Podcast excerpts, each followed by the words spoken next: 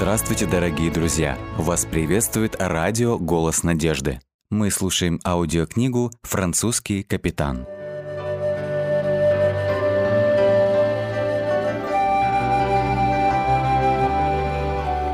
Глава 6. Прощай, Лузиньян. 1678 год. «Ну что ж, господа, грузите ваши саквояжи. Карета отправляется!» — крикнул возница, беря в руки хлыст. «В карете только одно место, так что кому-то придется забраться сюда ко мне на козлы. Так поедем до Ньорта, а там кто-нибудь выйдет. Давайте, парни, поторапливайтесь». «Я заберусь на козлы», — предложил Андре, подсаживая Пьера в повозку, где трое мужчин дремали, а двое других переупаковывали свой багаж, чтобы освободить место для новых пассажиров. Андре занял место на деревянном сиденье впереди кареты. Отсюда он мог любоваться местностью, которую они проезжали. Почтовая карета прибыла в Сен-Сове точно вовремя, около девяти утра 1 января 1678 года, через час после своего отправления от Ле-Шато-Руж в Лузиньяне. Именно здесь ее ожидали Андре с Пьером. Андре не хотел, чтобы его видели отъезжающим из Лузиньяна, поэтому решил отправиться в Сен-Сове. Они попросили родителей не провожать их, чтобы сценой прощания не привлекать внимание к их отъезду. Накануне Каждый провел вечер в кругу семьи, стараясь запастись впрок любовью и теплом родительского очага. А на рассвете, пока родители еще только поднимались с постели, Андре собрал свои вещи, оседлал коня и приготовился скакать лесом к дому своих родственников в Ля-Шеврез. Мать крепко прижала его к сердцу, не в силах вымолвить и слова из-за слез. Отец тоже порывисто обнял его и сунул кожаный мешочек, наполненный флорентами, в его дорожный узел. Немногое можно было сказать на прощание. В такие тяжелые моменты последние слова всегда ни о чем, всегда одни и те же. Сообщи о себе, счастливой дороге, не снимай шарф, простудишься. Теперь Проезжая по родному краю, Андре смотрел на пасторальные пейзажи, проплывавшие перед ним. Фермеры гнали скот, а их жены, должно быть, занимались уборкой, о чем можно было судить по свешивающимся из окон пуховым одеялам и широко распахнутым для проветривания комнат ставням. «Моя прекрасная родина!» — мысленно повторял Андре, сидя на высоких деревянных козлах. Словно на облаке Пролетал он мимо сельских городков, таких безмятежно равнодушных к тому, что кто-то смотрит на них с высоты. Через час с небольшим они уже были в Ламоз, городе примерно в половину меньшем, чем Лузиньян. А сейчас ты увидишь самую красивую часть моего маршрута, дружище, сказал возница, наматывая на руку кнут, чтобы снова отправиться в путь после краткой остановки на городском перекрестке. Мы поедем в прекрасный лес, Форе де Фолю, а сразу за ним начнется другой, Форе де Лермите. Эти леса знамениты по всей округе своими красотами и охотничьими угодьями. Возница оказался прирожденным экскурсоводом. Все утро он рассказывал о разных достопримечательностях и сопутствующих им легендах. Он сообщил, что уже семь лет возит людей по этому маршруту. Андре еще не приходилось видеть таких захватывающих дух картин природы, которые открывались перед ними по мере того, как карета мчалась на запад. Дорогу окружали гребни бескрайних холмов, и вечно зеленые деревья спускались по их склонам в живописные долины. Было очевидно, что из-за рельефа карета не смогла бы ехать здесь так свободно, если бы не насыпная дорога, открывавшая взору всю дивную панораму этого лесистого края. Уже после полудня стало заметно, что путники приближаются к крупному городу. Все больше фургонов, телег и всадников стало встречаться на дороге. Впереди показался город Ниорт, самый большой из тех, что им предстояло проехать. «Здесь мы должны остановиться на обед и поменять лошадей», объяснил Андре, его добровольный гид. «Я думаю, к нам подсядут новые пассажиры». Повозка въехала в главную часть города и сразу оказалась в центре настоящего бедлама. Больше всего шума производили уличные торговцы. Их выкрики дополнялись громкими возгласами людей из окон и дверей лавок и мастерских. А над всем этим раздавалось беспрерывное лошадиное ржание, перемежаемое скрипом деревянных колес на мостовой. Андре казалось, что все говорят, движутся и стучат одновременно. Он никогда еще не бывал в таком большом городе, и весь этот гам и грохот казался ему чем-то непостижимым. Он едва мог выносить все это. Они прибыли, наконец, в депо, конечную и отправную станцию для множества карет из Фонтено, Ля-Рошеля и Рашфора, Патине и других мест. Лузиньянский возница высадил своих пассажиров, и те отправились пообедать. Здесь было из чего выбирать.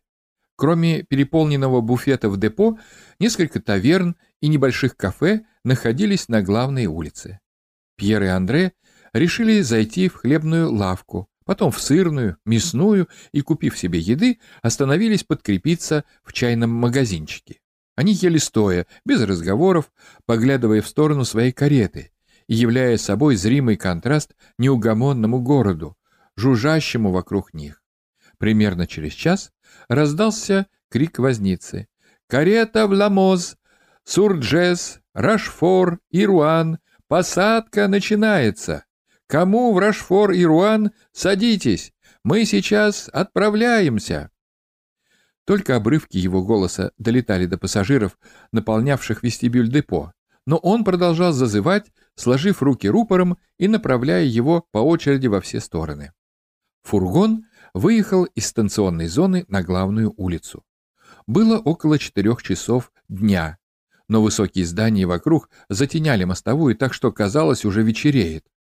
Как только они выехали на окраину, к юго-западной почтовой дороге возница снова стал беспрерывно выдавать информацию. «Что ж, через пару часиков прибудем в МОЗ, а там и заночуем, так? Зимой деньки короткие, по темноте не особенно наездишься. Да и на ночлег проще устроиться в маленьком городке. А в больших такая суматоха. Опять же, цены кусаются. Значит, в МОЗ. Он отдал салют дороги, расстилавшейся перед ними.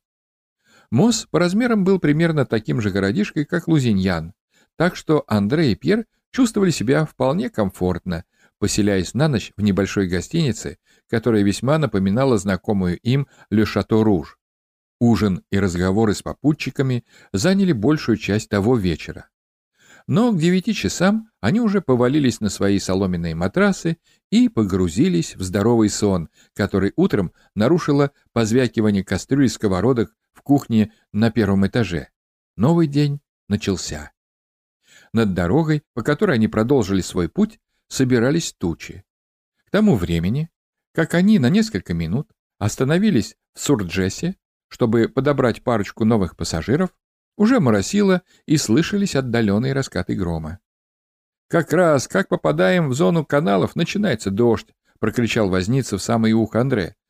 «Благодаря старому доброму Шарену эта часть страны вся опутана каналами и оросительными траншеями. Здесь, так сказать, фруктовая корзина для империи Его Величества. Мы переедем реку Шарен в Рашфоре».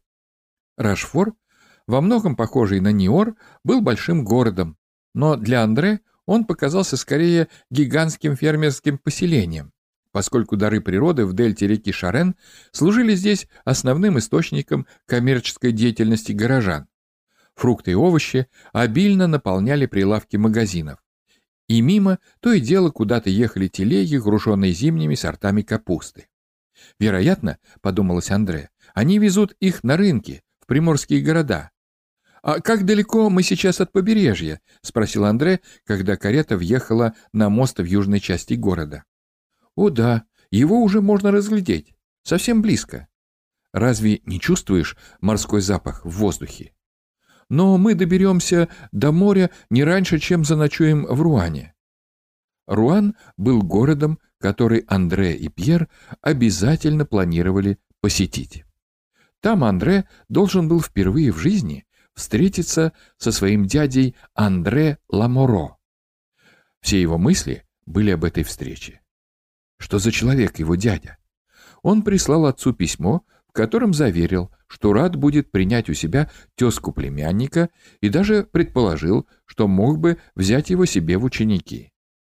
Дядя писал, что стареет, а сына, которому мог бы передать ремесло, у него нет. Но не Руан был конечной целью этого путешествия. Они уговорились с дядей, что лишь встретятся в Руане, а дальше он повезет их к себе домой, в прибрежный городок Мишер-Сужеронда. Это местечко, как писал дядя, находилось совсем недалеко от Руана. Ближе к вечеру карета прибыла на городскую станцию. Когда она въезжала под крышу депо, Андре вглядывался в лица людей, толпящихся вокруг, пытаясь угадать, кто же из них его дядя. И вдруг он увидел его. Тот стоял на мостках в центре депо, затем повернулся и последовал за каретой к месту ее остановки. И вот уже Андре с любопытством разглядывал веселого усатого человека, одетого в поношенный, но аккуратный черный костюм. Он заложил ладони за подтяжки брюк и смерил взглядом обоих юношей. «Дядя Андре?» — неуверенно спросил Андре, когда они приблизились. Загорелое лицо дяди просияло, и он радостно протянул им руки. Это было рукопожатие человека, который, как две капли воды, был похож на его отца, только немного старше, с тронутыми сединой волосами. При этом дядюшкины движения и манера общаться во всем напоминали отцовские. «Добро пожаловать на великое побережье Атлантики», — произнес он приятным голосом. Андре почувствовал в нем те же родные нотки, что и в голосе дяди Исаака и своего собственного отца. Эти городки казались такими далекими теперь, когда он вдыхал ветер, пропитанный морской солью, и рассматривал своего нового благодетеля, с которым собирался в дальнейший жизненный путь. Уже поздно, так что на ночь останемся в Руане, а поутру отправимся в Мишер. Учтите, что вам нужно хорошенько отдохнуть и приготовиться трястись в фургоне по горам и долам, пока не доберемся до моря и моей деревушки. Она вам понравится, вот увидите. Пойдемте, я уже договорился о комнате в гостинице. За ужином вся троица могла познакомиться между собой поближе. Разговор шел о жизни, о том, что в ней нравилось и не нравилось, о семейных новостях и немного о будущем. Это было с пользой проведенное время, особенно для молодых людей. Если им предстояло идти в будущее с этим человеком, то они должны были знать, что это стоящий человек, которого они могли бы считать своим наставником. Если бы это оказалось не так, они были готовы пробиваться в жизни самостоятельно, какие бы опасности, ни невзгоды она им не готовила. Им казалось правильным ничего не обещать и ни о чем не договариваться заранее. Если они решат остаться с дядей, то только по доброй воле, а не из чувства долга.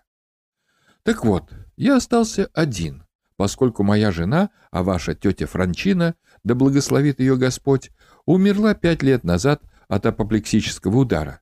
Да, я вдовец, но у меня есть дочь, моя любимая Катрин. Вы ее полюбите, как люблю я.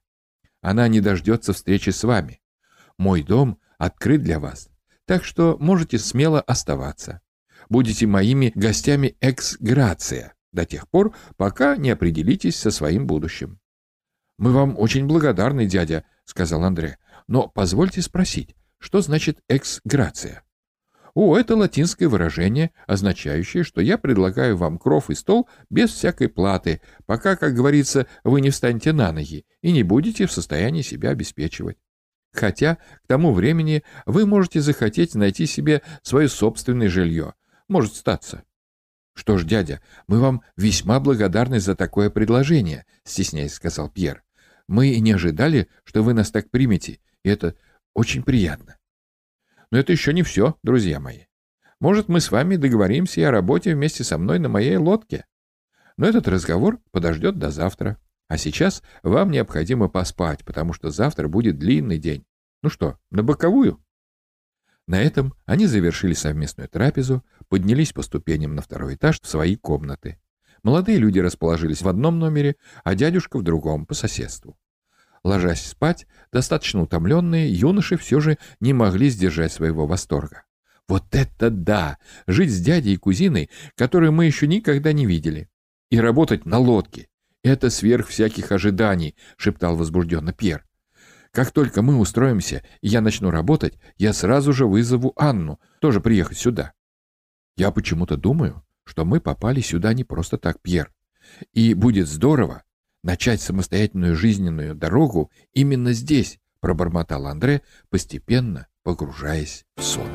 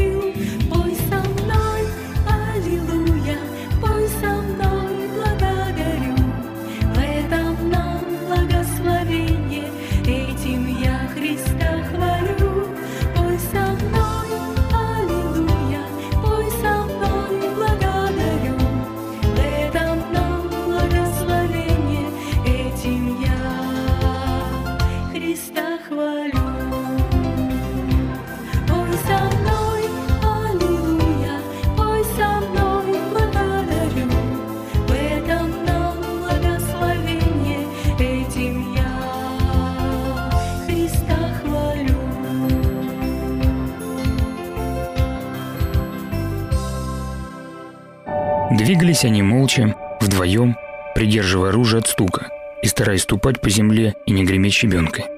Проходы к базе противника тщательно охранялись, и вот-вот они должны были наткнуться на первый сторожевой пост.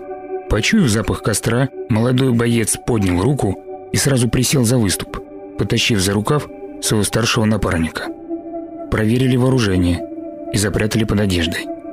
Настал решительный момент выбора тактики действий так как они были здесь не в разведке и не в переходе между фронтами, а явились сюда именно с этой безумной целью напасть вдвоем на хорошо укрепленный пост врага, в котором народу было в десяток раз больше.